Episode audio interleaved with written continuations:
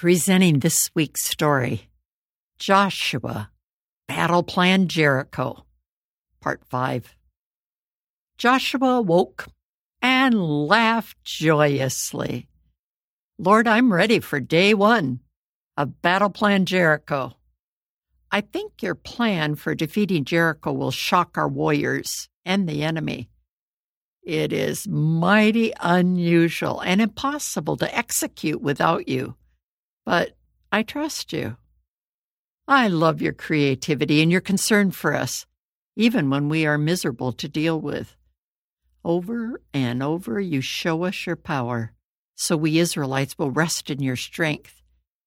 You delivered us from slavery in Egypt. You parted the waters of the Red Sea so we could walk across, and you parted the waters of the Jordan River for us.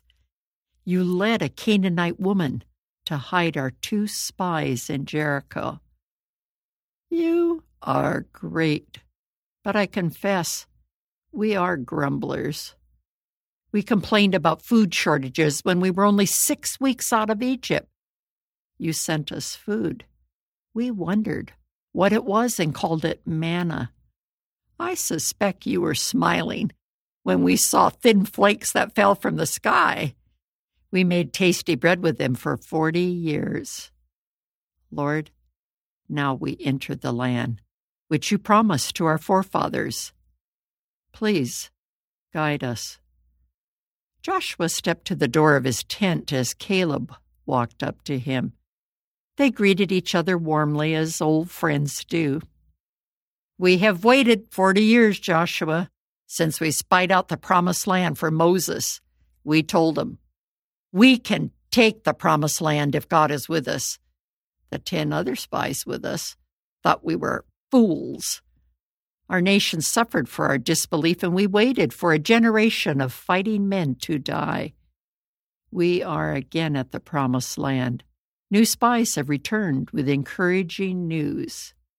Caleb, today, day one of Battle Plan Jericho begins. Our soldiers are moving into formation. They will march around the city once today. Armed soldiers are first, followed by seven priests, each with a trumpet.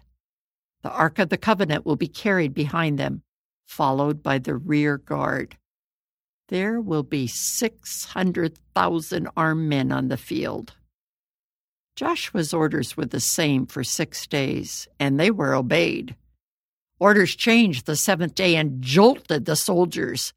Some said quietly, How will we enter and defeat Jericho by marching around it, blowing horns and suddenly shouting? In many places, the city walls are 11 feet high with a 35 foot stone slope on top. The spies say the walls are 14 feet wide. Maybe we need to make a siege and starve out the enemy. These were a new generation of warriors. The last generation had died in the deserts. This one knew of their parents' disobedience. They had seen the waters of the River Jordan separate, and they had walked across the riverbed. They had grown up with Moses as their leader, and they had promised to accept Joshua as their new leader and obey God's commands. What would they do with the orders for day seven. This is Barbara Steiner with a famous story to conclude soon. It is presented in Joshua 5 and 6 and number 13 of the Bible. The Associates for Biblical Research have helpful archaeological research on internet regarding Jericho. You are invited to weekly check out thisweekstory.com.